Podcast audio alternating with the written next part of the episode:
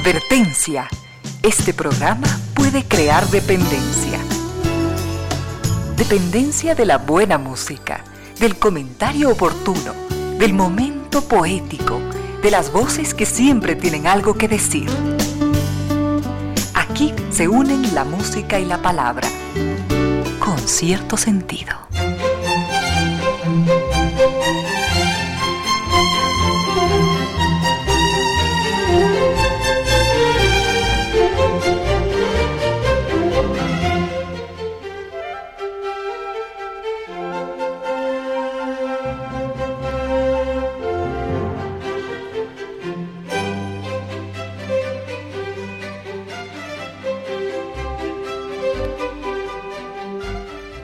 De la tarde y 4 minutos. Bienvenidas, bienvenidos. Gracias por sintonizar Radio Suceso 101.7.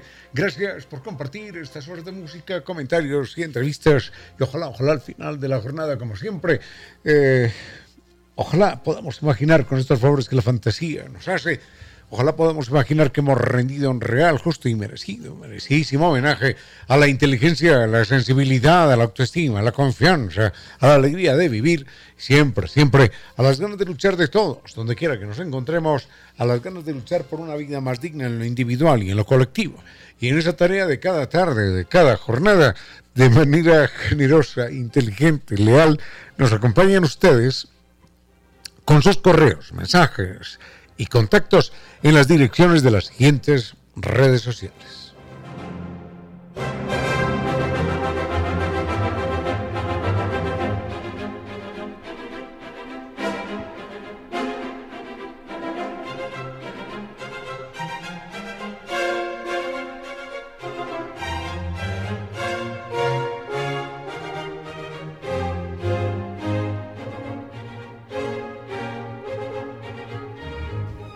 Nuestro correo electrónico es concierto sentido gmail.com. En Facebook, nuestra cuenta es concierto sentido Mi cuenta personal en Twitter, arroba Ramiro. Y en Instagram, mi cuenta es Ramiro Díaz Velázquez. Tenemos mucho para compartir en esta tarde del 30, 30 de, de marzo. Al frente en controles el doctor Vinicio Soria dispuesto a entregarnos la mejor música y llegamos con ustedes gracias a la presencia de estas destacadas empresas e instituciones que creen que la radio, en medio de nuestras humanas e inevitables limitaciones, la radio puede y debe llegar siempre con calidad y calidez.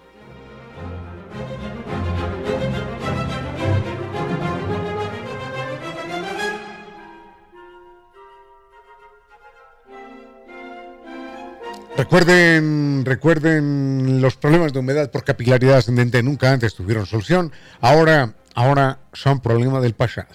Gracias a Kibli de Nova Técnica, no más paredes descascaradas, propiedades desvalorizadas, ambientes enfermizos. Llámelos. El teléfono 098 26 588 o 098 81 85 798. El correo electrónico ecuador arroba. La página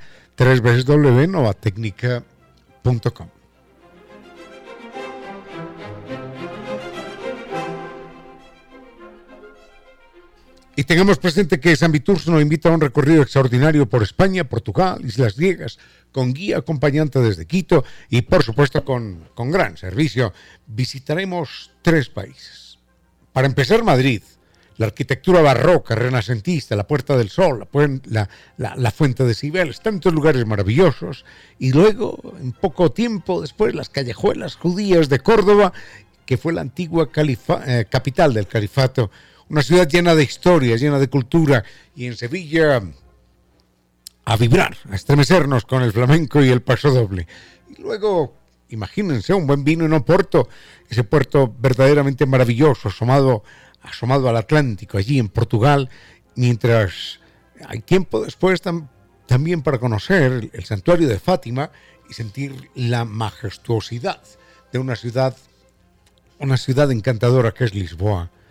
Y enseguida el mar Mediterráneo, en Costa del Sol, y Grecia, para saber lo que son los atardeceres en Santorini y enamorarnos, enamorarnos profundamente. Y los placeres los placeres que nos esperan en Miconos. Bueno, y Atenas. Atenas es una ciudad indescriptible. Allí nos espera toda la cultura, toda la historia, todo ese sabor de la mitología griega. Eso es, eso es San Recuerde llamarlos, el teléfono es 600-2040, están en Naciones Unidas eh, y Veracruz frente a la sede de jubilados del IES. La página es ambitours.com. Y recuerde que puede preguntar también por las salidas semanales a Galápagos. Así que San siempre lo lleva a grandes destinos para que usted cumpla con sus sueños, porque San lo acompaña.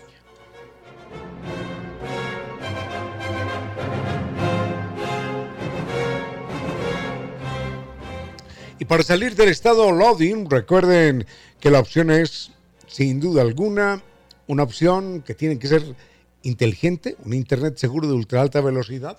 Cuando el Internet ya no, no funciona, cuando está lento, entonces se sale del estado loading con, con el Internet campeón de los Speed Test Awards. La página es netlife.es o llame al 3920 000. Eso es NetLife. Tenemos mucho por compartir en esta tarde, así que ah, hay un tema pendiente de ayer, sí. Eh, dos temas pendientes de ayer. Vayamos con música. Miramos las nuevas propuestas y volvemos. Con cierto sentido.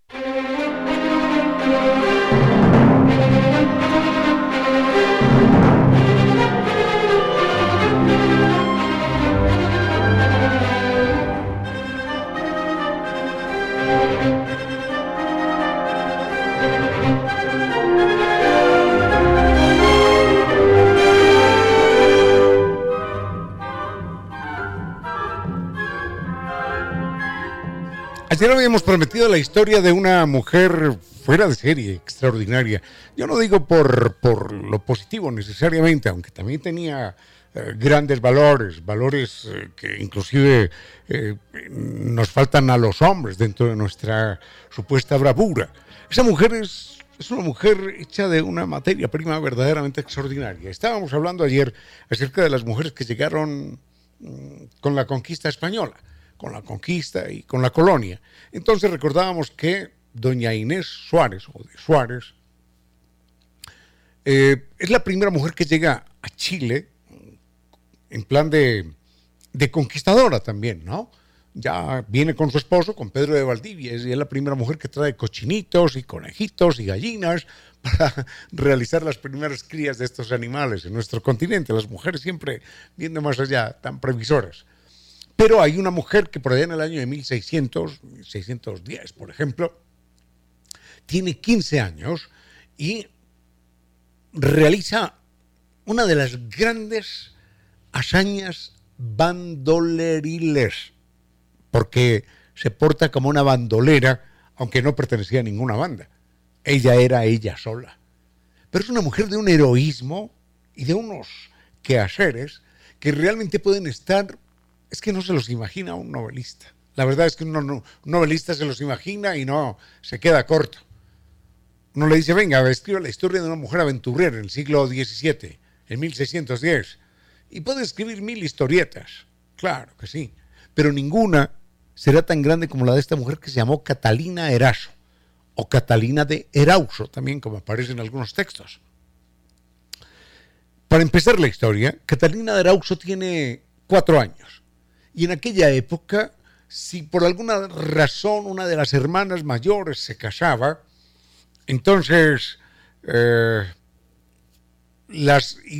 no, no, no. Si alguna hermana menor se casaba, la otra hermana mayor iba al convento y, para que le hiciera compañía enviaron a las hermanitas. Esto era un, un, mare magnum, en verdad. Entonces los conventos se, llenaban de hermanas, hermanas, hermanas carnales, de familiares, venga, ya que está allí, ayúdeme con la mía, porque era muy difícil sostener a una familia. Entonces, antes de que se murieran de hambre en la casa, bueno, que vayan allí al convento a ordeñar vacas, a sembrar los huertos, a comer alguna cosa, pero nos quitamos un hijo o una hija de encima. En todo caso, Catalina de Erauso llega al convento a los cuatro años Imagínense aquello, hombre, una niña de cuatro años al que el papá y la mamá la meten a un convento. ¿Qué, perspectivas tiene? Ninguna, ninguna, ninguna perspectiva en la vida, salvo ser monja. Por suerte, el ser monja era también el saber leer y escribir. Entonces Catalina de Erauso, allí en el convento, aprende a leer y escribir, aprende a coser, a cocinar, a sembrar la huerta, tantas cosas, a ordeñar cuatro cabras que tienen y demás. Y aprende a leer en los libros, libros religiosos fundamentalmente, pero ya la lectura le da a ella un plusvalor. Y un día, cuando tiene 15 años, tiene un problema en el convento. Enseguida les cuento qué problema tiene y cómo, y cómo lo soluciona. Con cierto sentido.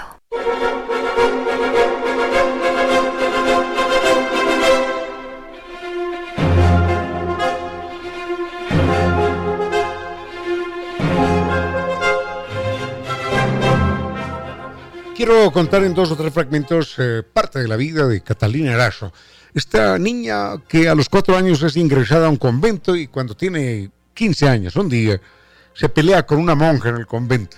Entonces dice esto, esto no me lo aguanto. Entonces se pelea con la monja, dice, me escapo del convento como sea.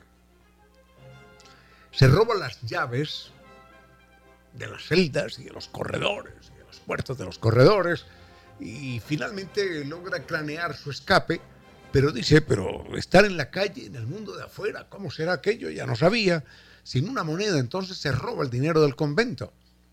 Y dice, tengo entendido que el mundo de afuera es complicado y agresivo, así que con las llaves me escapo.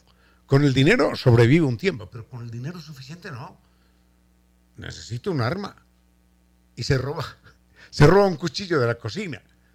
Entonces, armada de cuchillo de cocina, de llaves y de dinero robado, salta los muros del convento, llega a la calle y ella misma narra en sus memorias que había caminado menos de, dos bloques, dos cuadras, digamos, 200 metros, cuando fue asaltada por un tipo que, que recibió las puñaladas necesarias. Entonces dice, me inauguré en el mundo de afuera con un muerto a 200 metros, a 200 metros del convento de alguna manera, ah, enseguida asalta a una persona, asalta a ella, a un hombre, le roba la ropa, se viste de hombre y continúa su destino, continúa su fuga y le deja al hombre la ropa de monja. Es una historia que no se la imagina nadie, pero es totalmente cierta. Entonces empieza a deambular de aquí para allá pensando qué hace, cómo sobrevive y un día llega al puerto, a un puerto español y dice, ¿y ahora? ¿Ahora a, dónde me marcho? Entonces, mm, poco pregunta, la respuesta que le dan, ah, vamos a América, venga, vamos a América. Se monta en el barco y sucede que el, el capitán del barco es su propio tío. Enseguida vemos qué pasa en ese viaje con su tío en el barco que viaja a América ella viaja todavía disfrazada, en ese caso, de hombre, porque viaja con ropa prestada. Unos consejos comerciales y regresamos con cierto sentido. A esta hora, recuerde que hubo una vez un tiempo, cuando había tiempo para perder el tiempo. Valdría la pena volver a ese tiempo. 15 horas, 31 minutos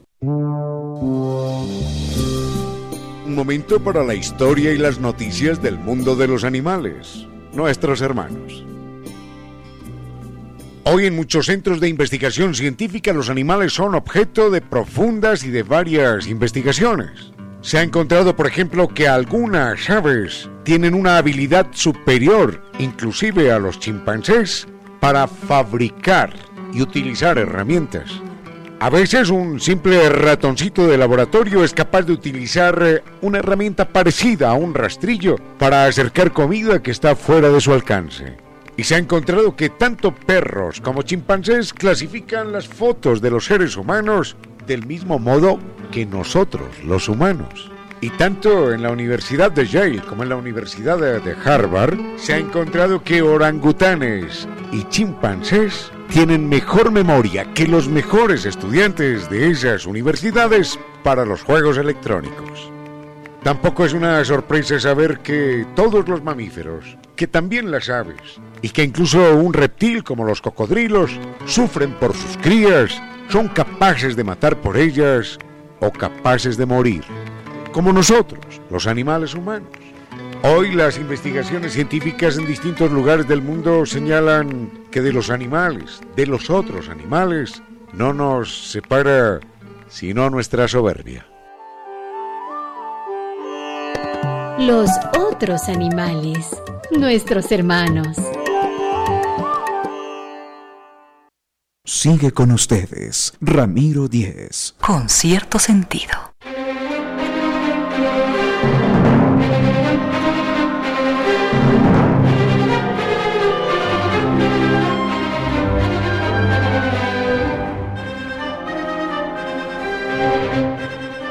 Seguimos un momentito con esta mujer verdaderamente apasionante que es eh, Catalina Eraso. Recordemos que roba dinero, armas y cuchillo y estrena enseguida el cuchillo en el convento. Eh, bueno, roba en el convento y enseguida lo estrena cuando sale del convento. Entonces se monta un barco que viene para América. Ella tiene dinero porque ha robado dinero en el convento y ahora está disfrazada de hombre. Entonces en el barco descubre la, gran sorpresa. el capitán del barco es su propio tío. El viaje dura algunos meses. Hay que recordar que el viaje en un barco velero desde España a América tomaba meses. Y enseguida tienen que cruzar el estrecho de Magallanes por el sur. Y finalmente ella decide llegar hasta el final. El destino final del barco era Lima. Así que sube, sube en dirección norte, toda la costa chilena, llegan a, a Perú, Callao, Lima, y allí, y allí se baja nunca le contó al capitán del barco que ella era Catalina, su sobrina. Y no solamente nunca le contó, sino que al bajarse le robó el dinero. Bueno, esta mujer no se paraba en nada con tal de sobrevivir. Le roba el dinero al capitán del barco, que, era su propio tío. Ya en Lima desaparece y termina por allá amiga o trabajando, trabajando, pero ya como hombre, eh, de un, de un mercader, de un comerciante importante. Y en una ocasión, una pelea que él tiene con alguien más o con el mismo mercader, el mercader, que era un señor rico, poderoso, las leyes las hacía cada quien, lo encierra en su, en su eh, calabozo. A los trabajadores que se portaban mal los encerraba en un calabozo. Y allí, bueno, aguanta ahí nomás que no te pago nada y no vas a tener comida tres días, cualquier cosa de estas. Eran era la ley, era la autoridad, era el estilo de aquella época, estamos hablando de 1600. Entonces Catalina Eraso, vestida de hombre, está castigada en un calabozo de un rico mercader y sucede, vaya uno a saber en qué condición, cómo hizo, pero logró enamorar a la hija, y ella lo cuenta, logré enamorar a la hija del mercader. No se sabe si la enamora en calidad de hombre, que aparentaba ser o en calidad de mujer y se descubre ante ella y le dice, oye, yo soy una mujer. Lo cierto es que logra enamorar a la hija del mercader y el mercader le abre la puerta y se escapa. Catalina Eraso sabe entonces que tiene ahora un enemigo muy poderoso allí en Lima y dice, no, no, aquí no me quedo y decide tomar rumbo al sur y llega a Chile. En Chile, en Chile enamora a las mujeres las mujeres se enamoraban de ella o de él, porque él siguió aparentando siempre ser hombre. Ella aparentó siempre ser hombre. Entonces se enamoran de un tipo de facciones delicadas, de modales delicados, de rostro fino y demás. Y entonces, pero era, era un rostro muy bello, pero vestido de hombre. Y las mujeres enloquecen, enloquecen. Y ella cuenta que va arrasando con todas, porque todas están locas, histéricas, lloran por su amor, le proponen matrimonio, le proponen lo que sea, por favor, te doy, mi herencia, pero, pero casémonos. Y ella mantiene en secreto su identidad. Lo que nunca nadie podría llegarse a imaginar, nunca nadie, es lo que sucede en Chile, lo que le sucede a ella en Chile. Con cierto sentido.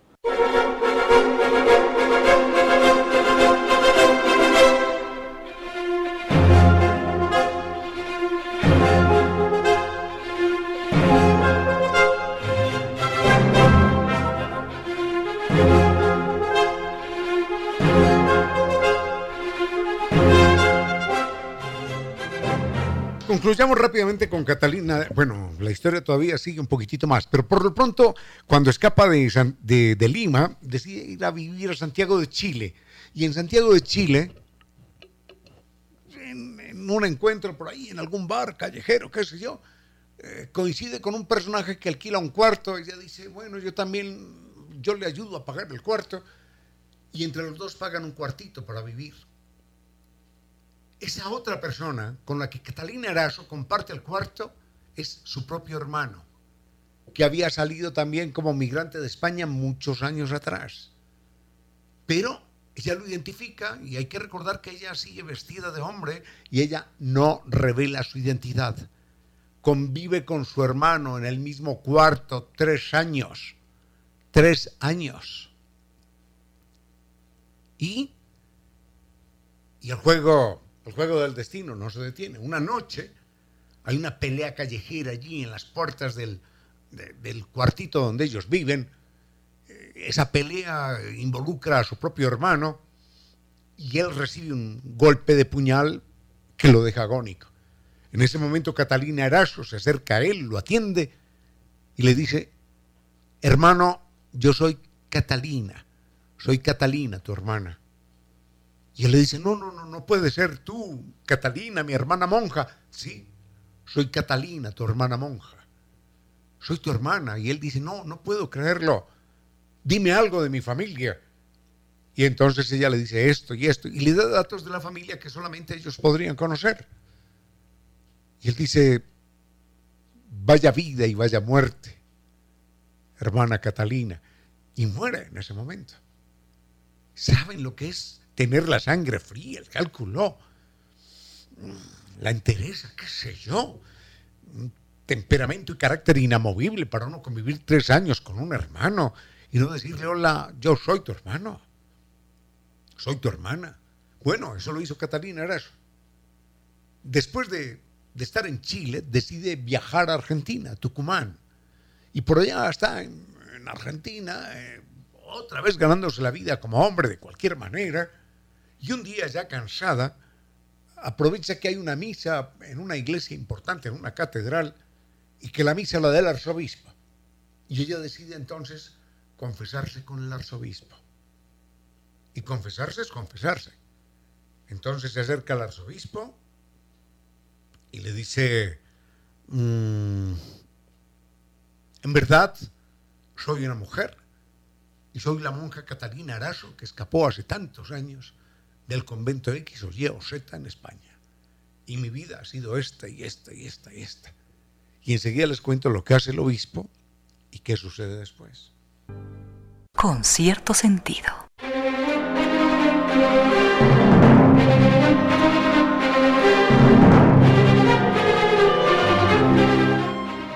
Intentemos abreviar la historia de Catalina Eraso. Decide eh, escapar de Chile eh, y llega a Argentina y allí un día se confiesa con el obispo y le dice, señor obispo, la verdad es que yo no soy hombre, soy mujer, me llamo Catalina Eraso, soy una monja que escapé de, tal convento y vengo a, vengo a confesarme porque he matado y he robado y he hecho mil travesuras en esta vida.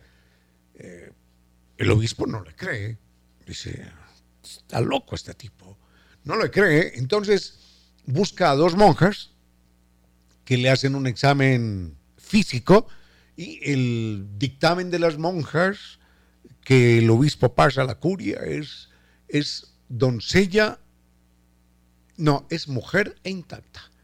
Entonces, el obispo le pide que, que vista nuevamente el hábito de monja para poderle perdonar. Te perdono tus pecados, pero la penitencia es que abandonas esa vida de loca, de asaltante, de vestida de hombre, de vagabunda, de loca por aquí, loca por allá, y, te, te, pones el, el, hábito otra vez y entras al convento.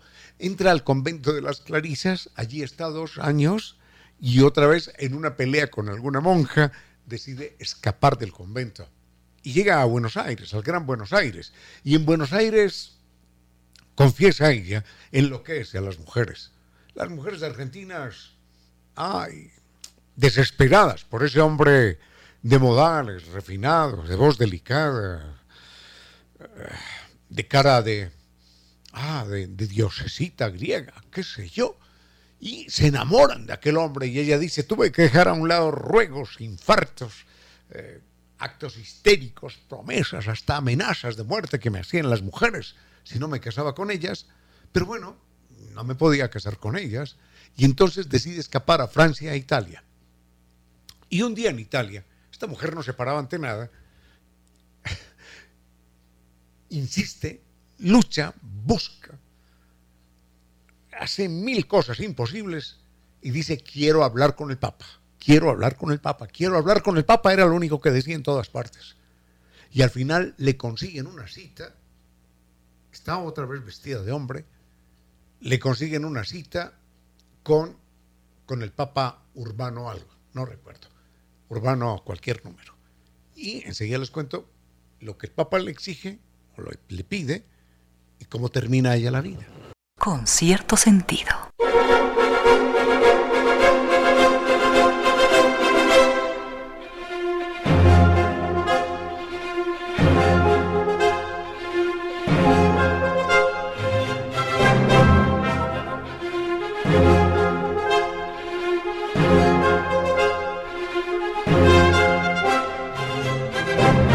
La historia de Catalina de Eraso, que es una historia verdaderamente increíble, pero cierta, porque está documentada, recordando que finalmente escapa otra vez del convento de las Claritas en Buenos Aires, de las Clarisas en Buenos Aires, llega a Europa y allí recorre Francia y recorre y recorre Italia.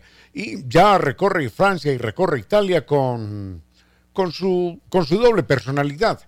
A veces vestida de hombre, a veces vestida de mujer y lo cierto es que se convierte en el gran fenómeno de aquel tiempo, porque toda la nobleza, todos los aristócratas, todos los que querían oh, conocer a esta mujer y tenían un dinerito, la invitaban a sus mansiones, le ofrecían lo que fuera, con tal de compartir con ella. Una fiesta en la que no estaba Catalina Eraso, la monja, o el tipo este vestido de hombre, lo que fuera, o la...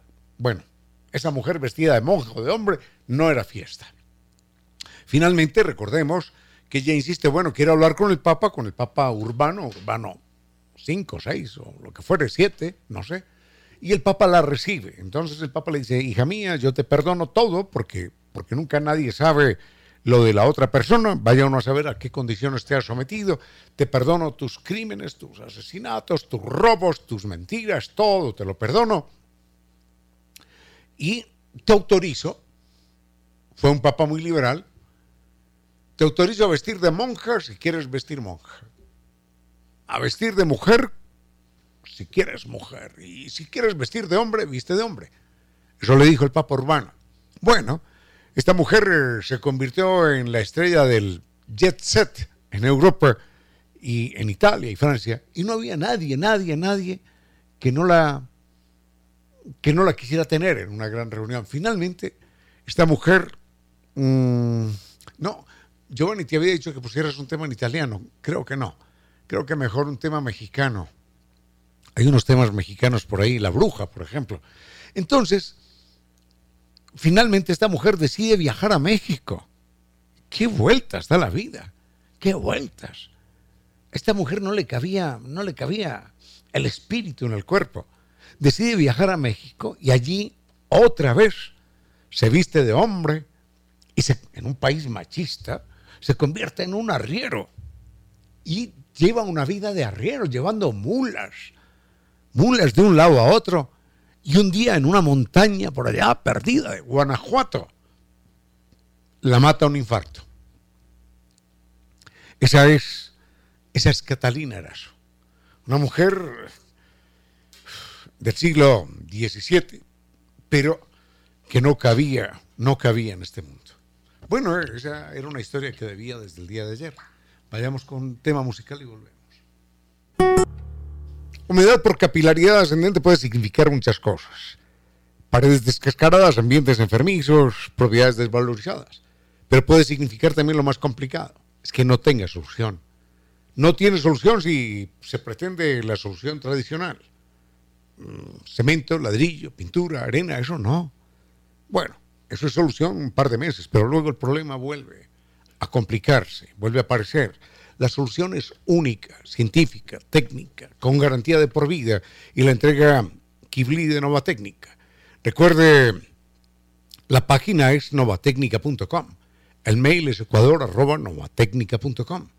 Y dos teléfonos, 098 2600588 y 098 81 85 798. Vinicio Giovanni, ¿qué dice? Nos vamos a una pausa. Nos vamos a una pausa y volvemos a algo. Esto está relacionado con, con el lenguaje, en un momento.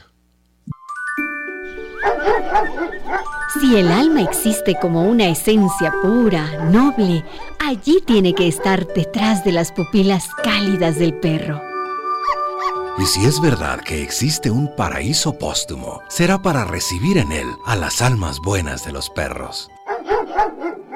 Senderos de arena donde puedan estirar sus ágiles piernas y pasear su serena alegría y con una luna pálida por las noches, para que fijen en ella sus ojos preñados de pensamiento. Los otros animales, nuestros hermanos.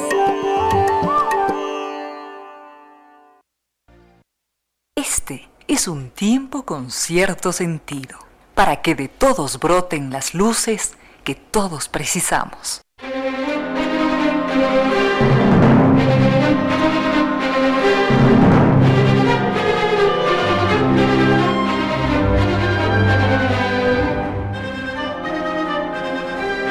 San Vitur se invita a un recorrido estupendo, España, Portugal, las islas griegas, con guía acompañante desde Quito y por supuesto con un gran servicio. Son 12 años de experiencia.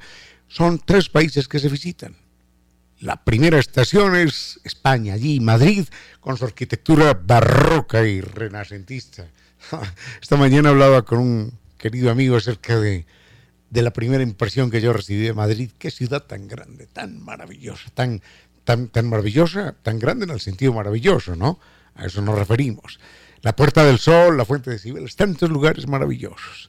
El parque, el, parque, el parque, creo es una verdadera maravilla. Así que estos son, algunos, algunos ejemplos.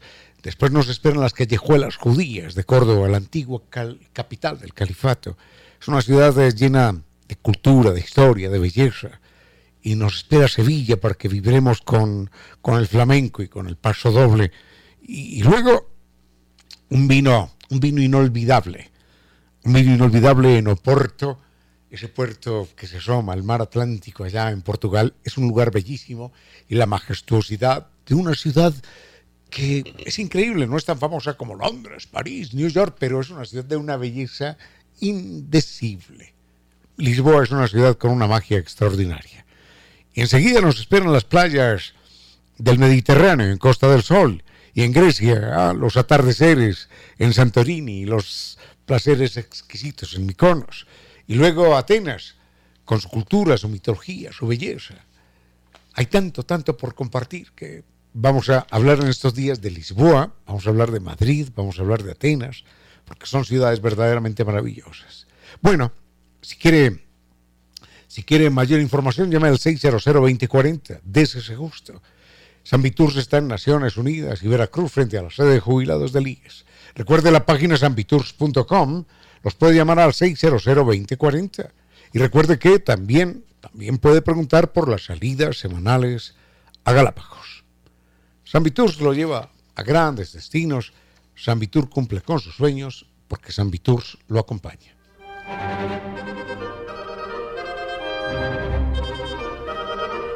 Enseguida algo relacionado con el idioma, claro que sí, en un momentito. Con cierto sentido.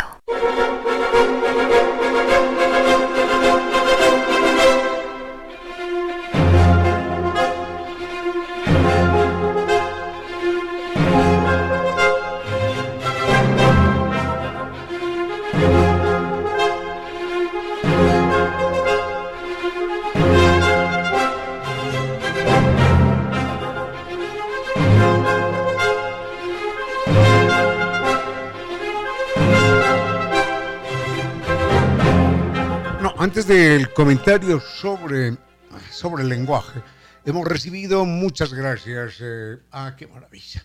La revista Rocinante, gracias al maestro Iván a doña Margarita Jara, gracias a todo ese equipo lindo de Casa Aguas que nos remite la revista Rocinante. La revista Rocinante es una revista exquisita, es la única revista en el país, si me equivoco, mil disculpas, pero no conozco otra, especializada en, en literatura. Y viene, por ejemplo, en este número un especial sobre la gran literatura rusa, que es un referente extraordinario.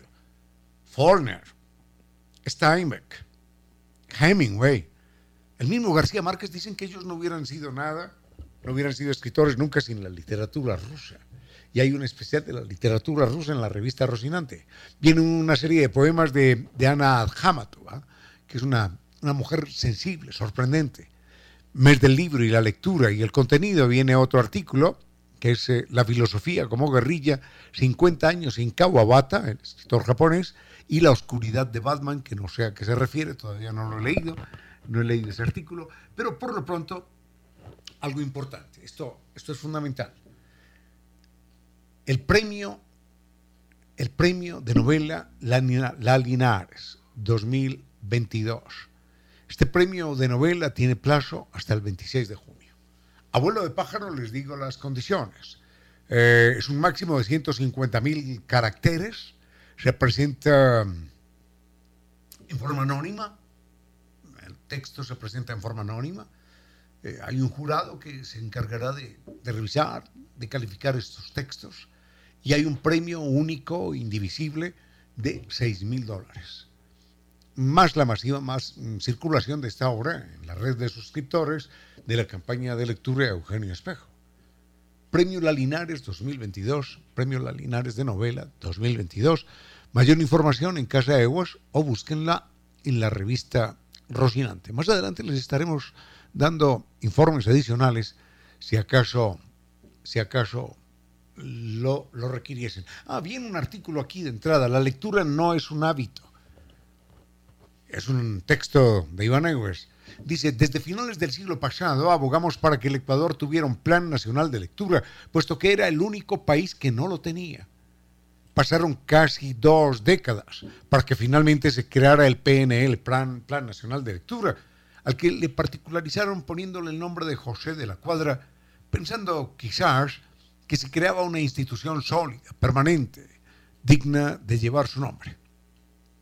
Ya, en todo caso, y dice enseguida, pero desde el día en que se lo, se lo presentó en la ciudad de Ibarra, ya se vio la poca importancia que le dieron fue un parto de los montes. No, no era una política cultural estatal para trascender en el tiempo, más allá de los gobiernos de turno. Fue... Ah, voy a acabarlo de leer, porque está intenso. Fue un fracaso, porque nunca tuvo una cobertura para todos los ecuatorianos, uno que otro evento cada vez más débiles y efímeros, hasta que lo dejaron evaporarse definitivamente y ahora, ahora nadie habla de él el comportamiento lector del ciudadano ecuatoriano es, qué dolor, esto lo digo yo, cada vez más bajo en relación con su crecimiento demográfico. No, no se trata de acciones aisladas e inconexas, se trata de elevar el nivel cultural del país. La lectura no es un hábito. Los hábitos son inconscientes y no se necesita pensarlos. Son un reflejo la lectura es un acto que demanda voluntad, es un acto de pensar. Esto no está en el texto, pero lo digo yo. Leí que en alguna ocasión que la lectura es un acto de rebeldía. Bueno, sigo con el texto de Iván Aguas que dice, al parecer, algunos les interesa que los individuos no piensen. Texto, texto editorial de la revista Rocinante, Mm, para consideración y para reflexión de todos. Vayamos con música y volvemos. Con cierto sentido.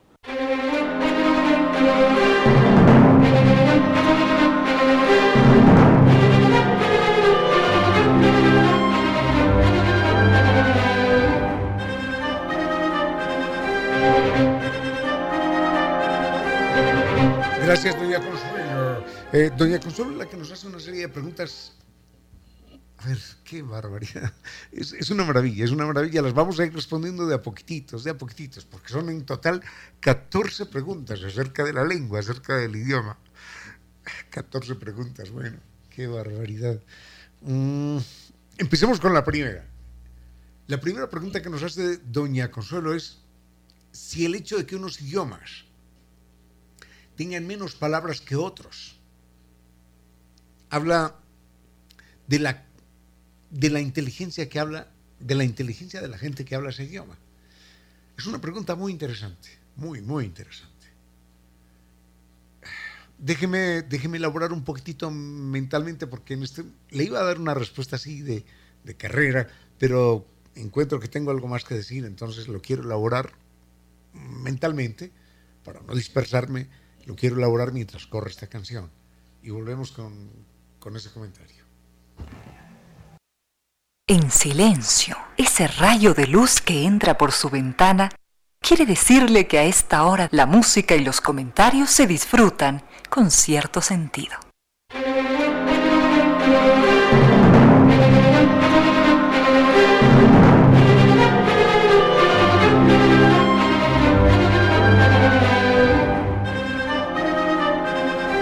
En general, la pregunta que nos hace doña Consuelo es muy importante. En general, el número de palabras que conforman un caudal idiomático eh, sí están relacionadas con el grado de inteligencia.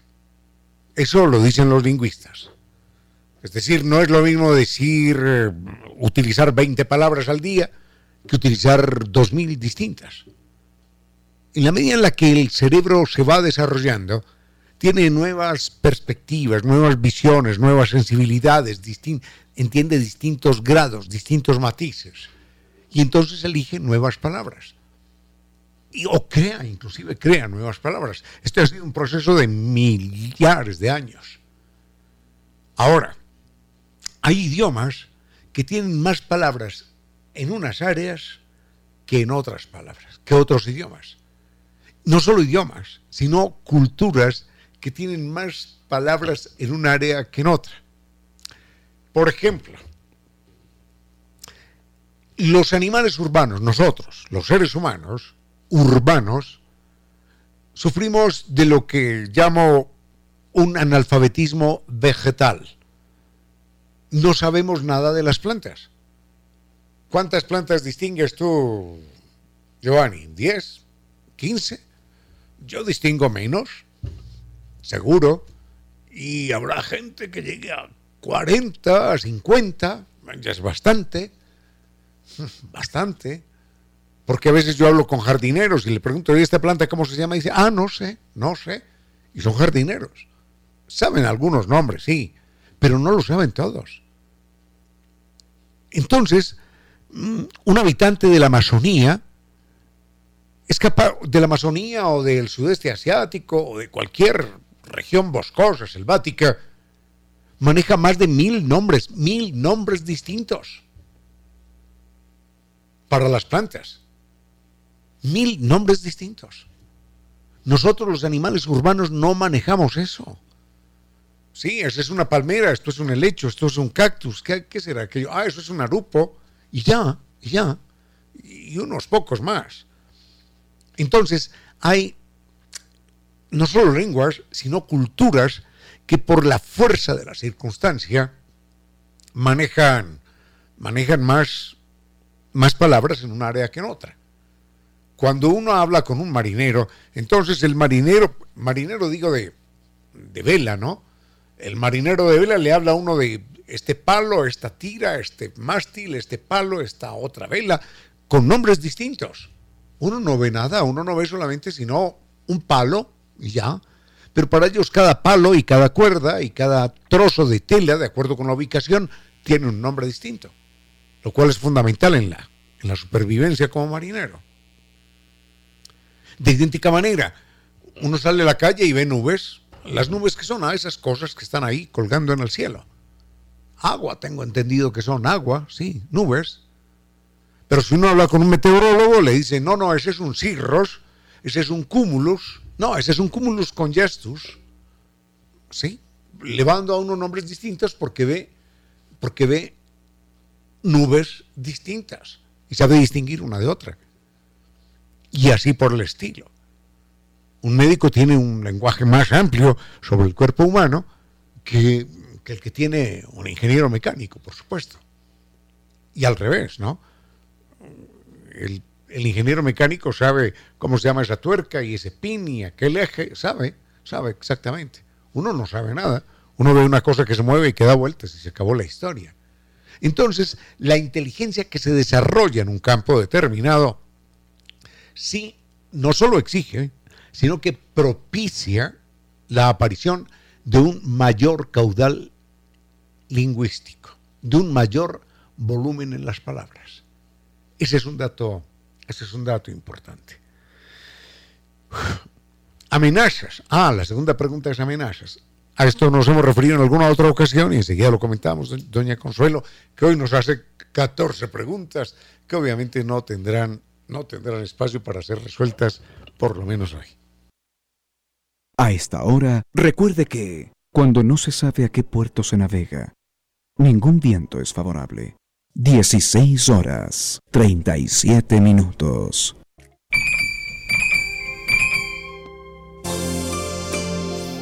En el páramo, el toro medita y observa al tiempo morir de tedio. En pocas palabras, la poesía dijo, En el páramo, el toro medita y observa al tiempo morir de tedio.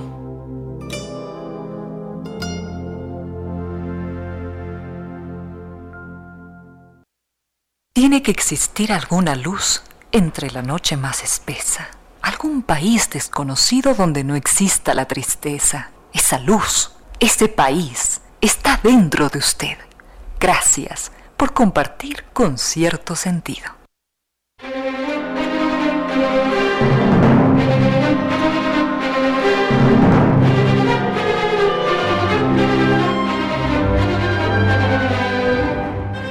Rápidamente nos hemos, nos hemos referido a este punto eh, en algunas ocasiones. Gracias, doña Consuelo, por eh, traerlo a colación.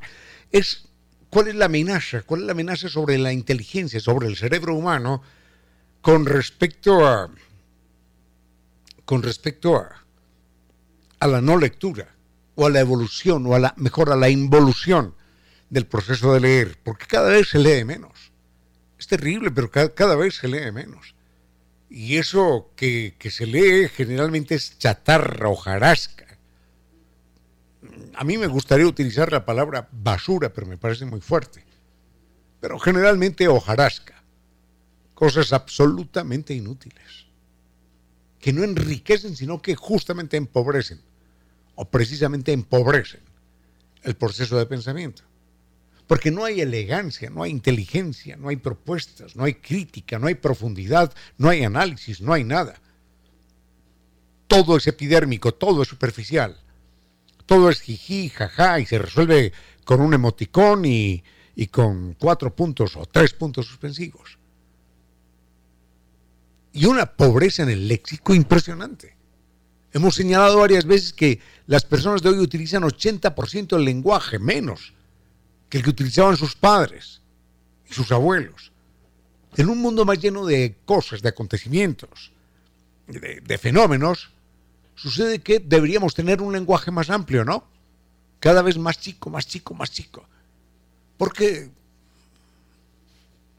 porque eso muestra que el cerebro también se va achicando. Es muy triste, es muy doloroso, pero se va achicando. Simplemente bueno, he puesto este ejemplo en, alguna ocasión y no sobra nunca repetirlo. Imaginemos que empezamos a leer 100 años de soledad. Esta mañana me estaba acordando de esa obra, precisamente. Y empieza diciendo, ustedes lo han leído, empieza diciendo muchos años después, frente al pelotón de fusilamiento, el coronel Aureliano Buendía habría de recordar aquella remota tarde en que su padre lo llevó a conocer el hielo. ¿Se acuerdan? Macondo era por entonces una aldea de 20 casas, de, de caña brava, construida a la orilla de un río de aguas cristalinas y piedras enormes como huevos prehistóricos. Y enseguida cuenta que cada año llegaban allí un grupo de gitanos, blum, ¿no? con el imán, con tantas cosas mágicas. Cuando uno cuenta aquello, cuando uno lee aquello, muchos años después, frente al pelotón de fusilamiento, el coronel Aureliano Buendía habría de recordar aquella remota tarde en que su padre los llevó a conocer el hielo. Entonces, uno lo está leyendo. Y esa película que en su cabeza se monta Giovanni es distinta a la suya y es distinta a la mía. Cada uno se ha imaginado a un coronel Aureliano Buendía. Cada uno se lo ha imaginado vestido a su manera, asustado, insolente, amenazante, amarrado o, con los brazos sueltos, mirando al cielo o mirando a sus verdugos, con la camisa abierta, con alpargatas, descalzo, en fin, cada uno se lo ha imaginado, sudoroso, con barba de tres días, con respiración entrecortada o tranquilo. Cada uno se lo ha imaginado. Distinto. Y se ha imaginado el muro allí contra el que lo van a fusilar. Y entonces dice, cuando su padre los llevó a conocer el hielo, ¿y cómo sería aquello? ¿Y cómo era Macondo? Entonces, aunque las imágenes que tiene Giovanni en su mente son distintas a las suyas y son distintas a las mías, y a las de cada lector, entonces se cumple una paradoja extraordinaria. Las imágenes que tiene Giovanni son mejores que las suyas. Y las suyas son mejores que las de Giovanni. Y las mías son mejores que las de ustedes. Y las de ustedes son mejores que las mías. Porque las, las imágenes mejores son las que cada uno es capaz de tener. Es capaz de fantasear. Eso nos obliga a un ejercicio mental creativo creativo, que es lo que nos distingue a los animales humanos. Es lo que marca la inteligencia finalmente. La creatividad. Eso nos obliga a un ejercicio mental creativo, a un desarrollo de un cerebro creativo, cuando imaginamos algo. Eso lo hacemos cuando leemos. O para utilizar el verbo en pasado, lo hacíamos cuando leíamos. ¿Cuál es la diferencia de esa historia que hemos visto leyéndola a la historia que vemos en televisión? Nada. Que la televisión no nos obliga a pensar. Nada, ya nos mostraron al coronel Aureliano Buendía. Si tenía sombrero, tenía sombrero para todos. Si no tenía sombrero, no tenía sombrero para nadie. Si tenía barba o no barba, la camisa abierta o no, es, es, es el mismo personaje para cada uno porque alguien, como decimos en Quito, alguien ya nos dio pensando. Imaginemos que, que en vez de habernos enseñado, a, aprendido a caminar, nosotros, alguien nos hubiera llevado siempre cargados. Venga, venga, lo llevo cargado de aquí para allá. Llegamos a los 20 años, a los 30, a los 40, y un día queremos caminar y no podemos caminar, porque nunca aprendimos a caminar, porque alguien caminó por nosotros. Con los medios de comunicación actual sucede eso. Con los medios de comunicación actuales sucede eso.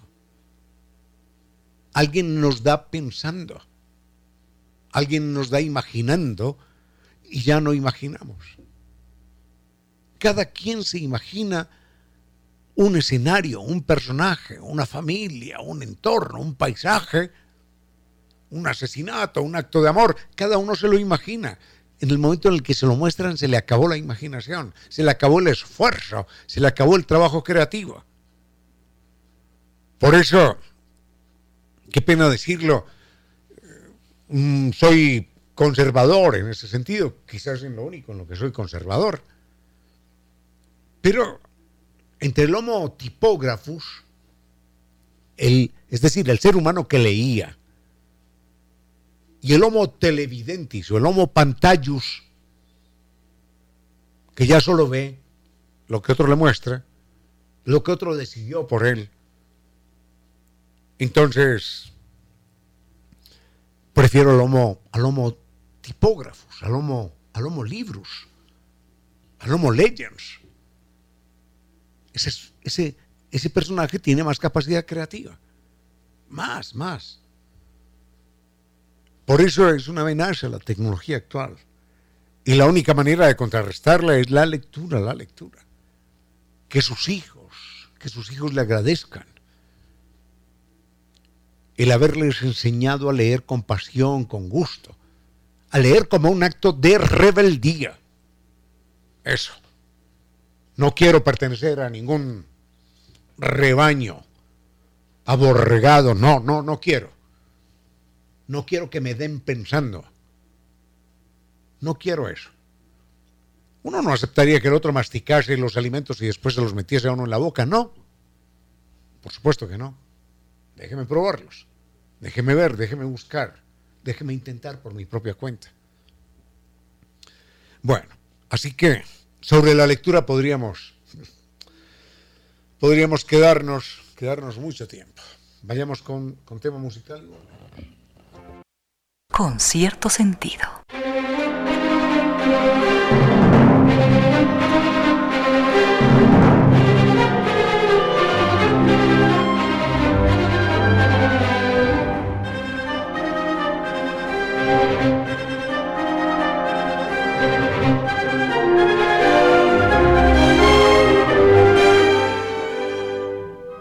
Falta, falta cuánto? Ah, 16 y 50. Uy, bueno, sí, creo que tengo tiempo de hacer un, brevísimo, brevísimo comentario adicional y sobre la lectura y sobre, sobre las palabras en general.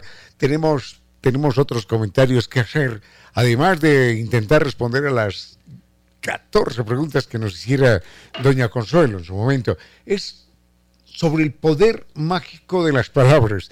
Es curioso, pero mm, los seres humanos hemos descubierto que, que la palabra encierra un extraordinario poder. Eh, y que eso es, en última instancia, la palabra, el uso de la palabra, lo que nos ha distinguido de otras especies animales menos menos fuertes, menos evolucionadas, menos dominantes. De hecho, algunos, algunos estudiosos, algunos arqueólogos y antropólogos insisten en que en su momento, recuerden esto, compartíamos el planeta los neandertales y los y los denominados sapiens, sapiens, que somos nosotros. Finalmente, los neandertales se extinguieron era una especie humana. No homínidos, no humanoide, no, era una especie humana, como nosotros, los neandertales.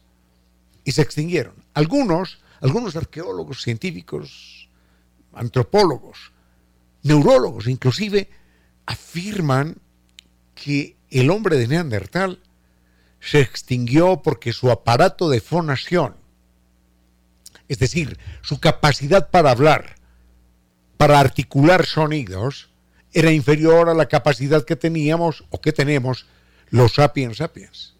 Pero este es un tema más largo y mañana nos acercamos al mundo mágico de la palabra porque en, algunos, en algunas lenguas hay palabras que no se pueden pronunciar porque significan oh, convocar a los dioses. En castellano es muy común esto también. Bueno, no es más por hoy. Al doctor eh, Giovanni Córdoba en Controles, muchísimas gracias. Al doctor Vinicio Soria, que nos acompañó antes, muchísimas gracias. Y continúa con ustedes, doña Reina Victoria, con su vuelo de música y palabra. Ojalá ustedes sepan, ojalá, cuánto los quiero. Fuerte abrazo y esta mañana. A esta hora, recuerde que no es posible poner recta la sombra de un bastón torcido. 16 horas, 58 minutos. Si cuando usted conduce cambia de personalidad y se vuelve más agresivo, entonces quizás, de verdad, necesite un cambio de personalidad. Conduzca con precaución.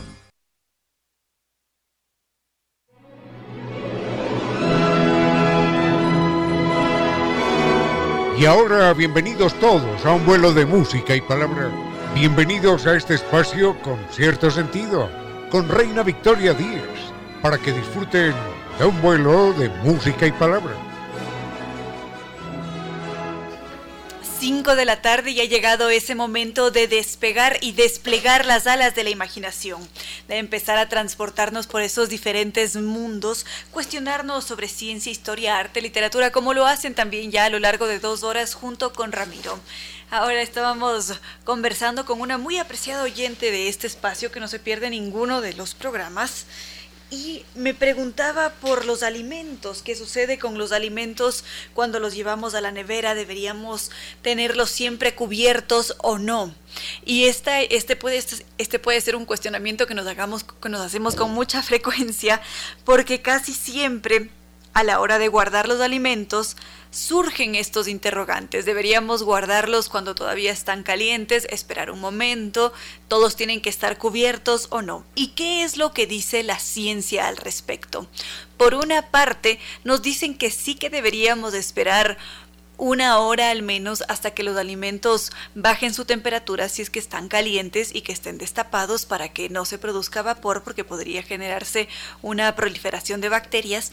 Por otra parte, afirman que es necesario guardar todos los alimentos con tapa porque muchas veces lo que sucede en refrigeración es que los microorganismos pueden trasladarse de un alimento a otro y se contaminan y también el moho puede aparecer con una mayor facilidad si es que los dejamos al descubierto. Entonces, para una mejor preservación del alimento, para que se conserve y también guarde sus nutrientes, es sumamente importante mantenerlos cubiertos y también para protegerlos de mm, proliferación de bacterias, de microorganismos que podrían llegar a afectar nuestra salud. Ya enseguida empezamos a revisar otros temas. Seguimos entonces, algunos están en sus hogares muertos del frío como nuestra querida amiga Sonia junto con su gatito Vegeta, también está Andrés Martínez quien estuvo comentando a lo largo de todo el programa sobre los diferentes temas que se han tratado y mm, también está Santiago que puede conectarse al mucho tiempo. Muchas gracias a todos. Por allí estaba leyendo también a alguien que se preguntaba por el olvido. Algunos tienen esta gran capacidad para recordarlo todo mientras que otros olvidan con muchísima facilidad. Hay un autor que mm, suele afirmar o solía afirmar que el olvido es aquello que finalmente nos convierte en seres humanos. Así que aprovecho para preguntarles a ustedes que se están sumando a la sintonía de hoy o que ya venían conectados desde hace algún tiempo atrás, si es que consideran que es así, el olvido hace realmente que nos convirtamos en seres humanos. Nuestras redes, Facebook con cierto sentido, Twitter arroba Reina Victoria DZ e Instagram arroba Reina Victoria 10. Sobre el olvido nos dice George que el olvido es necesario para superarse como persona y avanzar en la vida. El que no olvida se estanca. Un filósofo rumano, en cambio, afirmaba que la vida solamente es posible si es que el olvido está presente, porque ese olvido nace del descanso de la mente y es ese momento en el que la conciencia se alivia. Y según este filósofo, que se llamó Emile Cioran, hablaba sobre el, desde su experiencia, hablaba del olvido sobre su propia vivencia, porque este señor tenía hipernepsia, hoy día estoy bastante atropellada, tenía esta gran capacidad para recordarlo absolutamente todo. Entonces él finalmente terminaba por agotarse, se agobiaba porque no podía frenar ese recuerdo constante. Y él decía que era necesario ese vacío en el pensamiento, esas fugas de las experiencias que se vivían eran las que finalmente nos convertían en seres humanos. Este señor, que vivió hasta 1995, fue una mente privilegiada, primero por todo lo que nos dejó por ese legado filosófico, por otra parte esta gran habilidad que tuvo para recordar las cosas, sin embargo para él fue un calvario, porque él tenía una incapacidad para olvidar, de allí que él se hubiese dedicado a escribir constantemente sobre el olvido, sobre las penas, la frustración, y él decía que todos nosotros, que nuestra mente humana particularmente, necesitaba respirar, olvidar. Y entonces, ¿qué es exactamente el olvido? Vamos a verlo a continuación. Recibo sus mensajes con muchísimo cariño, gracias a todos los que se manifiestan a través de redes sociales que están siempre presentes. Edgar nos dice que eliminar los recuerdos nos ayuda a ser más eficientes y que ayuda también a la persona a perdonar. En cambio, nuestra querida amiga Sonia nos dice que muchas veces esos eventos que no son tan amenos, tan agradables y que a veces dejan un trauma, se quedan allí en la memoria, que le gustaría de alguna manera poder ejercitar la memoria selectiva Regresemos con el filósofo rumano. ¿Cómo se hubiera sentido él? Con esta, eh, sí, precisamente con esta incapacidad para olvidar, porque fue un hombre que lo recordaba absolutamente todo, tanto lo negativo como lo positivo en su vida. ¿Y qué pasaría si es que trasladamos a este mismo señor Emil Cioran y a todos nosotros a la época digital? a un tiempo en el que parecería que el olvido es impensable, porque casi todo está almacenado en alguna parte. Se gestiona una cantidad de información enorme.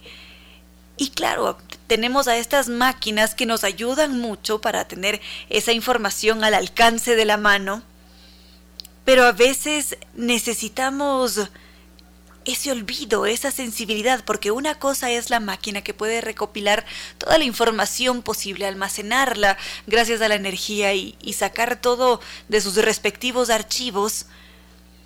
Pero cuando nos centramos en los seres humanos y en el ejercicio de la memoria, del recuerdo, nos damos cuenta inmediatamente de que es una actividad mucho más sensible, porque esa memoria, el evocar un recuerdo, tiene una narrativa y en esas historias que nos contamos, muchas veces, si es que no somos como Emil Cioran, nos topamos con un vacío. Y la memoria que es tan recursiva y creativa, inmediatamente empieza a llenar esos vacíos con otras historias, porque sí, eso es lo que hace la memoria. Se siente libre y si es que se da cuenta de que hay una información faltante, necesita rellenarla no puede dejar ese vacío. Y por eso muchas veces cuando estamos contando nuevamente una historia, un suceso que hemos vivido, alteramos ciertas informaciones, podemos cambiar la ropa que estaba puesta una persona o alterar un hecho, porque eso es lo que hace la memoria cuando no puede recordar en su totalidad.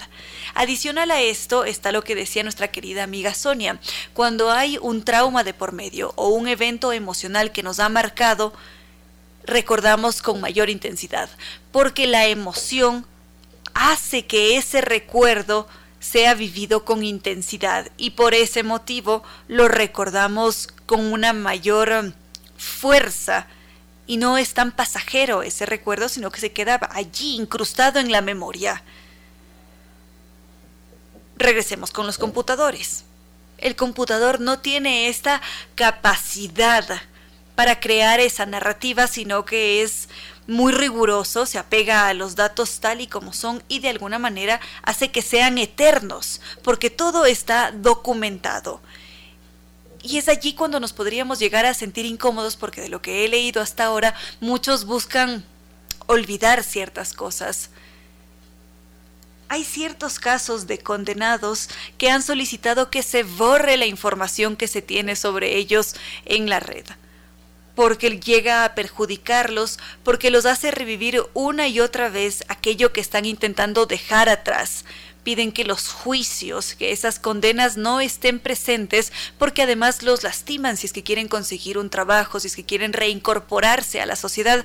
No pueden hacerlo porque su historial ya está manchado y absolutamente todo está divulgado, difundido a través de ese gigante de la red pero muchas veces en esa inmortalización de los datos no tenemos control y como es también este mundo que todavía estamos conociendo, se hace mucho más incontrolable. Enseguida podríamos mencionar algo más sobre el olvido. Seguimos entonces con el olvido. Decíamos que es el olvido el que nos humaniza, el que nos convierte en seres humanos cada vez que experimentamos un suceso que se queda allí en la... Ay, no. Muchas veces recordamos porque somos emocionales y lo vivimos con intensidad, entonces se queda allí Claro que esto depende mucho de cada individuo, porque hay algunos que en vez de recordar, bloquean esos recuerdos, bloquean el suceso o terminan por olvidarlo. Y decíamos que en los tiempos que corren esto llega a salirse un poco de la línea que persiguen los grandes datos, el culto a las máquinas, porque dentro de todo ese culto al dios datos, lo único que se busca hacer es almacenar la mayor cantidad de información posible. Y ese almacenamiento de la información termina por deshumanizarnos porque no tiene cabida el olvido. Noah Harari, el autor, habla sobre los seres humanos actuales que veneran al dato, que veneran a una eternidad inhumana porque es ese gran Dios datus el que no siente, no interpreta, sino que tiene como único objetivo transmitir datos y crece porque se alimenta y termina convertido en un gran monstruo que no permite el error, mientras que nosotros seres humanos somos conscientes de que el olvido o el error existen, porque ese error, como lo decía nuestro querido amigo Andrés, permite descubrir algo, aprender, mejorar un estudio, dar con otras pistas quizás, y son necesarios para darnos cuenta de esa humanidad y fragilidad que existe. Pero al parecer, con todos los cambios que se han producido en las sociedades y avances tecnológicos, las estructuras sociales están cambiando y también a nivel psicológico y ahora se apunta siempre a estar apoyados en este cálculo mecánico, en mantener este culto a los datos y no darle cabida al olvido. Podríamos pensar ahora en esta célebre serie de televisión Black Mirror, en donde creo que esto fue en la primera temporada, hay más de un episodio en el que se hace referencia a la memoria a un almacenamiento de los recuerdos en estos discos que están allí incrustados en nosotros a través de un chip y que muchas veces llevan al conflicto humano porque no existe el olvido. Me gustaría mencionar algo adicional sobre este tema. Seguimos entonces de recibo algunos mensajes suyos, estaba leyéndolos ahora. Por ejemplo, Yadira se pregunta, ¿dónde está Yadira? Aquí está Yadira. Se pregunta si es que el olvido es algo bueno o malo o depende. definitivamente va a depender de cada uno de nosotros cómo acojamos las cosas. Hay varios autores en la literatura que se han centrado precisamente en la memoria, o este filósofo que mencionaba al comienzo, filósofo romano, que centró buena parte de sus trabajos en la memoria y lo hizo desde su experiencia como un ser humano que no tenía la capacidad de olvidar. Y su único objetivo era olvidar. Podríamos pensar en Gabriel García Márquez que decía que que sería de un ser humano sin el olvido, porque la memoria del corazón elimina los malos recuerdos. Y también magnifica los buenos gracias al olvido, porque es ese olvido el que permite sobrellevar el pasado.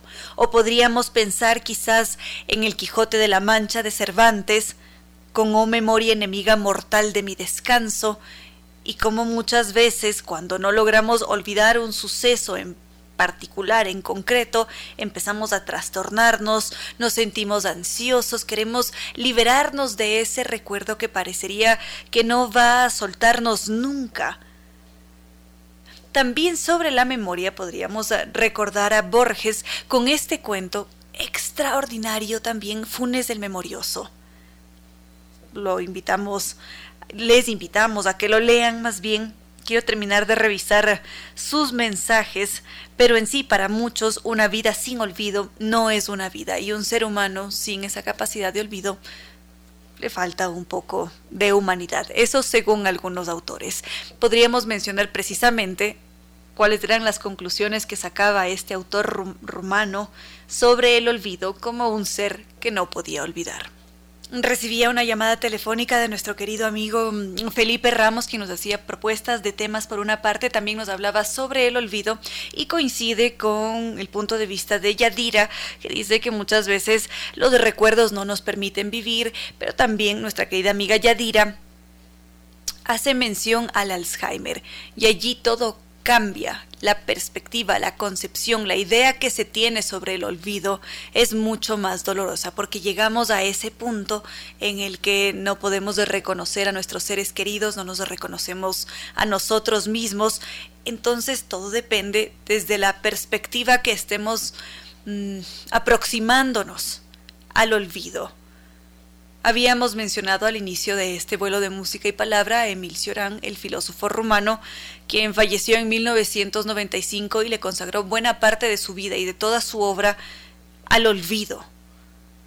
Él es muy reconocido también por haber sido un personaje esquivo, así como lo fue Kundera, siempre muy huidizo de la prensa, que no quería que se le aproximaran o, o dar muchas entrevistas, porque prefería centrarse en sus lecturas y en la creación de su material filosófico. Él también decidió estar alejado de los oficios, decía que prefería vivir de forma precaria a tener que someterse al sistema, porque él sabía que esa era su forma para preservar la poca libertad que le, le quedaba, porque él por esta capacidad que tenía para recordar constantemente no se sentía lo suficientemente libre. Eso por una parte. Por otra, él casi siempre escribió sobre el dolor, sobre los pesares de la vida, sobre la transición de la vida hacia la muerte. Y de allí, creo que es una de sus frases más emblemáticas, él afirmó que sin olvido no existiría la vida. Era su anhelo mayor y no lograba tener esas lagunas mentales para aislarse de la realidad.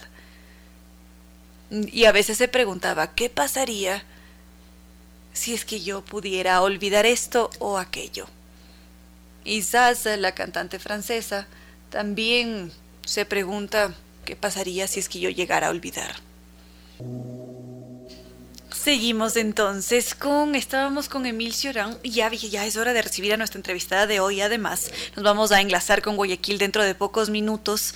Mm, ya les había dicho brevemente que uno de los principales temas que solía topar este filósofo rumano era el del olvido por una parte, por otra se centraba también en el fracaso, en toda la indiferencia de la humanidad, que era exactamente la lucidez, el transitar hacia la muerte también, y todos los temas que él llegó a tratar, por más duros que son, eran manejados con muchísima belleza.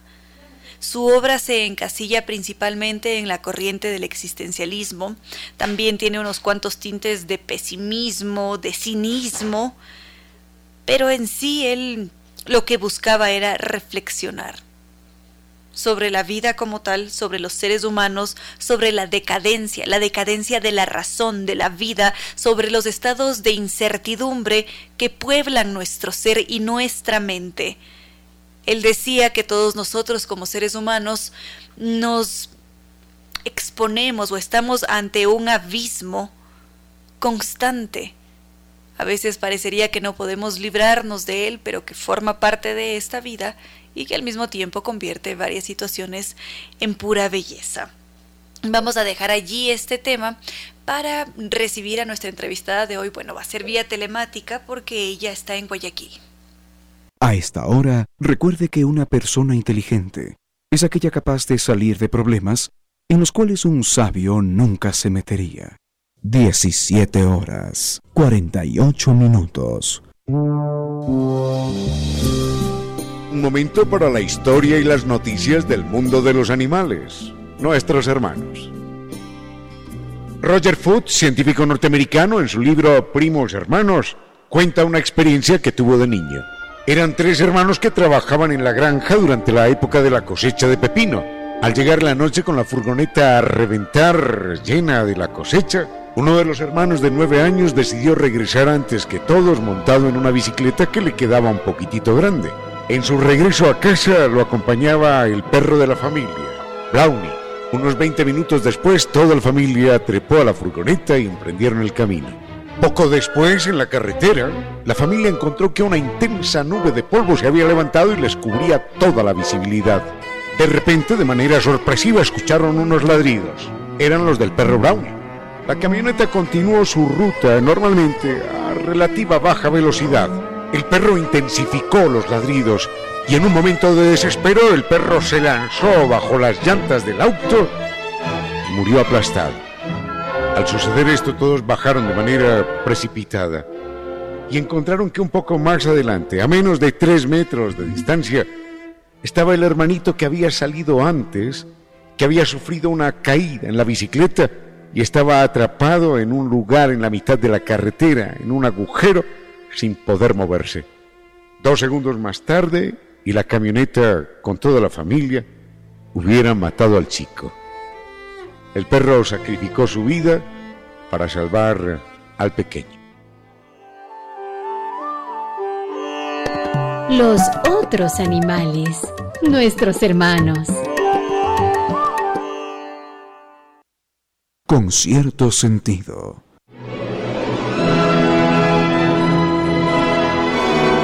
Estamos ya enlazados con Guayaquil y con una extraordinaria artista con más de 25 años de trayectoria musical que ha hecho un trabajo bellísimo. Estamos hablando nada más y nada menos que de Pamela Cortés. Ella es también embajadora de Aldeas Infantiles SOS y viene acá a este espacio con un bello proyecto y será ella quien nos entregue todos los detalles. Mientras tanto, es un honor y un gusto tenerte aquí, Pamela Cortés. Ay, qué gusto. Muchísimas gracias por la invitación y por este espacio para poder conversar un poquito de esta nueva canción y del precioso proyecto en el que trabajan Aldeas Infantiles SOS. Gracias, Reina. Gracias a ti, Pamela. Ahora tenemos toda esta campaña para erradicar la violencia en la niñez. ¿Podríamos tener más detalles sobre esta campaña, quizás?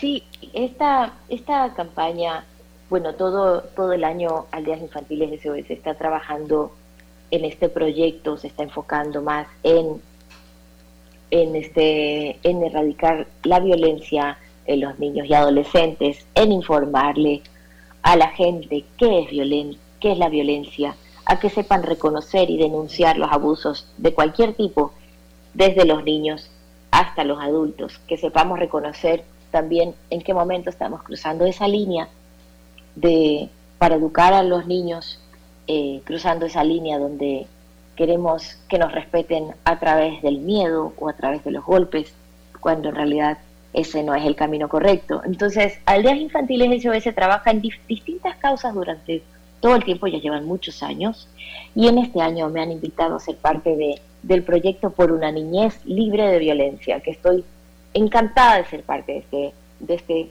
dulce y complejo trabajo y proyecto eh, que pues a través de la música y a través de esta canción que hemos creado, Creo en mí, esta composición que hice para este proyecto, pues queremos que los niños sepan cuáles son sus derechos y también unan su voz a creer en ellos, a creer en su capacidad de sanar, de salir adelante y también que crean y confíen en los adultos que los van a proteger también para que tengan una infancia feliz.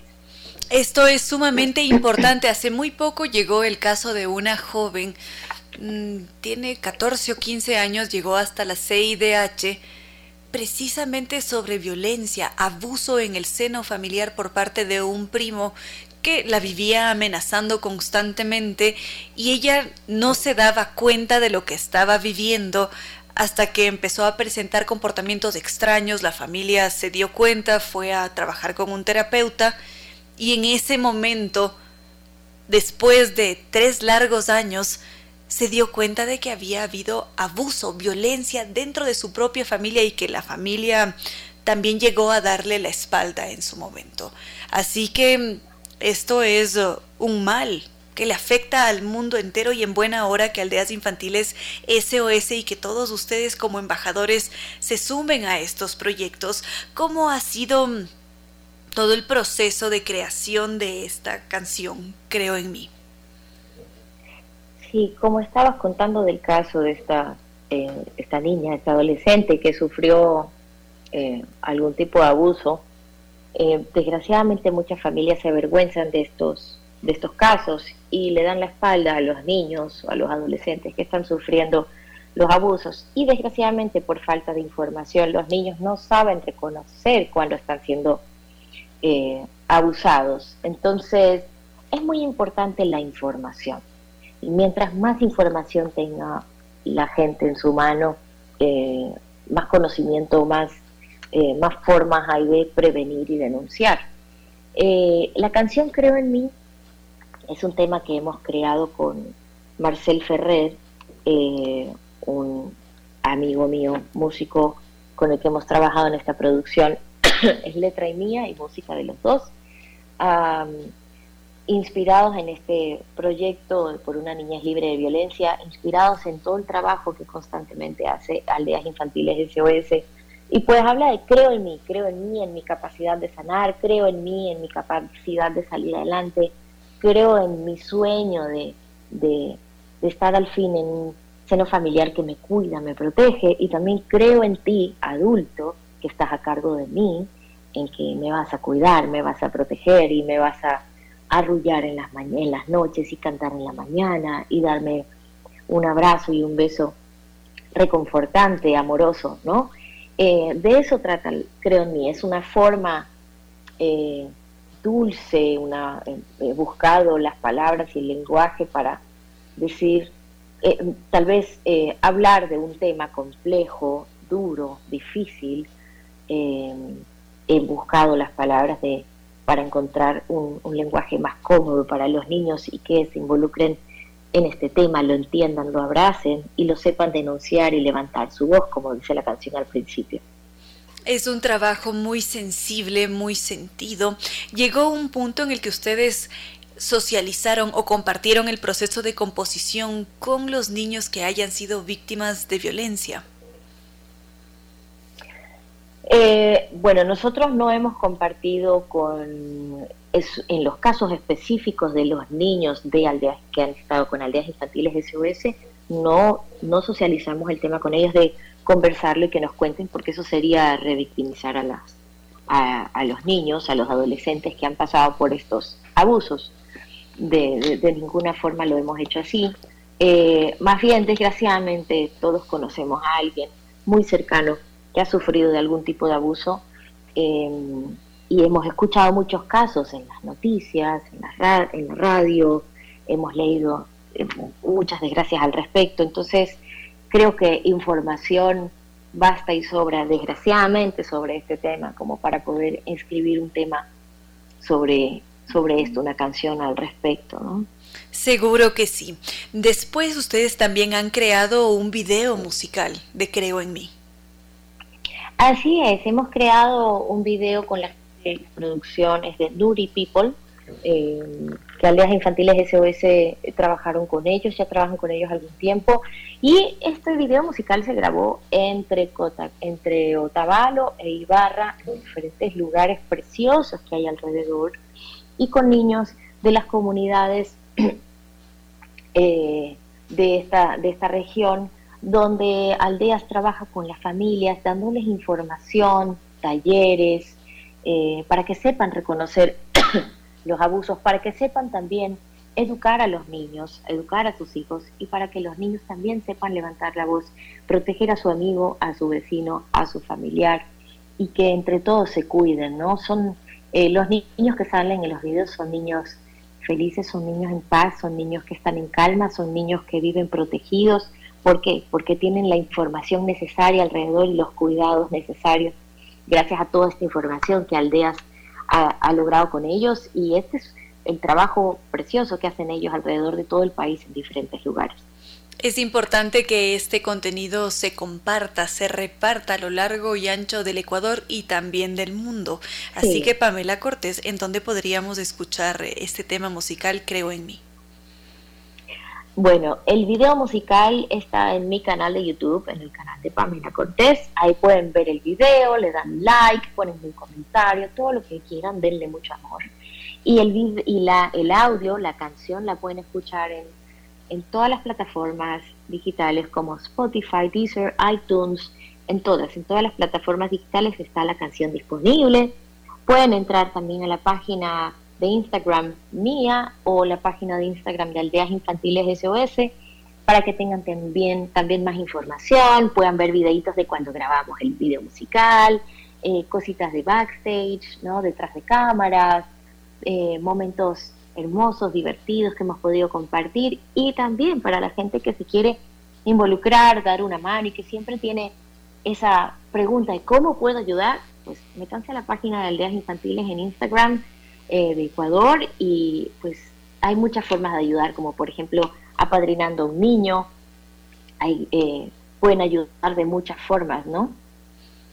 Por supuesto que sí, y así es como lo vamos a hacer todos. Y ahora para despedirnos vamos a escuchar este tema musical, Creo en mí. Gracias Pamela Cortés por tu presencia en este espacio.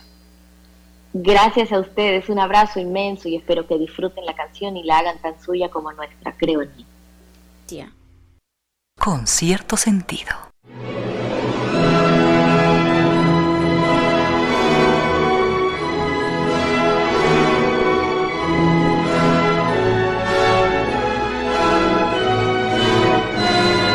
Gracias a todos por sus mensajes, a los diferentes Andrés, Yadira, Rafael, César, David, em, Will está por acá, Rafa también. Muchas gracias a todos ustedes por compartir este vuelo de música y palabra con cierto sentido. Ha llegado ese momento de tocar tierra, de aterrizar. Vamos a retornar a esta realidad, sí. Sin embargo, Vamos a dejar esas alas de la imaginación libres, que vuelen constantemente, que transiten entre diferentes mundos. Eso por una parte. Por otra, agradezco mucho su presencia también al doctor Giovanni Córdoba en Controles, que nos ha entregado una estupenda selección musical. A propósito, mm, voy a sacar un video ahora sobre música en caso de que quieran verlo. Va a estar disponible en las diferentes plataformas. En Facebook con cierto sentido, Instagram arroba Reina Victoria 10 o YouTube Ramiro 10 y Reina 10 con cierto sentido. Sí, ese era el anuncio que les quería hacer porque sale ya ahora cerramos programa e inmediatamente ustedes van a poder disfrutar de esta publicación más cosas. Agradecemos a nuestros queridos auspiciantes Nova Técnica, la solución garantizada y de por vida a todos los problemas de la humedad. Ellos son los especialistas, van a hacer el diagnóstico en nuestro hogar, sitio de trabajo y nos dicen de qué tipo de humedad estamos hablando, cómo solucionarla y con garantía de por vida. Para contactarnos con ellos lo hacemos a través de los teléfonos 098 26 588 o 098 81 85 798 y su correo electrónico ecuador@novatecnica.com.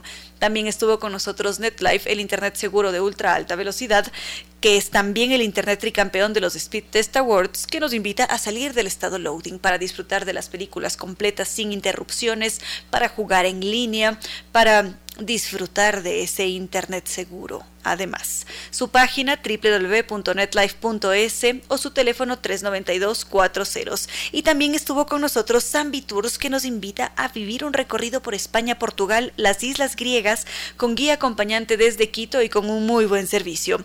Vamos a visitar tres países. Empezamos en Madrid con su arquitectura barroca, renacentista, pasamos por la Puerta del Sol, la Fuente de Cibeles, muchos otros espacios también. Enseguida nos pasamos a Córdoba, la antigua capital del califato en su momento y sin lugar a dudas una ciudad cargada de historia y cultura. Enseguida vibramos en Sevilla al estilo flamenco y con paso doble, bebemos un buen vino en Oporto, que nos va a acompañar mientras pasamos por el santuario de Fátima, sentimos también la majestuosidad de Lisboa, disfrutamos de las playas del Mediterráneo en Costa del Sol, es una muy buena combinación para llegar hasta Grecia a enamorarnos con esos bellos atardeceres en Santorini. Nos vamos a deleitar con los sabores de Mykonos, sentir parte de la mitología en Atenas, cuna de la civilización.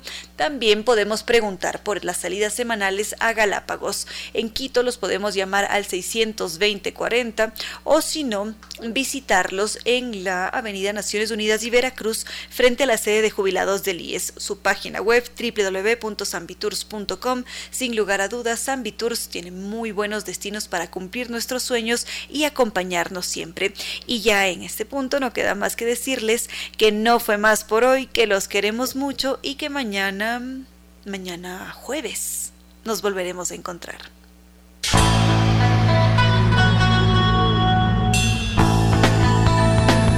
Si como dicen es cierto que en la vida no hay casualidades, piense, ¿por qué escuchó usted este programa? Escuchó aquello que necesitaba o tuvo la sospecha de esa luz dentro de su propio ser. Una gota de agua, un corazón que late, una semilla en su memoria, un remanso en medio de sus prisas, una voz que aliente su esperanza, una pluma para sus alas. Algo de eso hemos querido ser. Aquí, en concierto sentido, con Ramiro Díez. Y Reina Victoria Díez.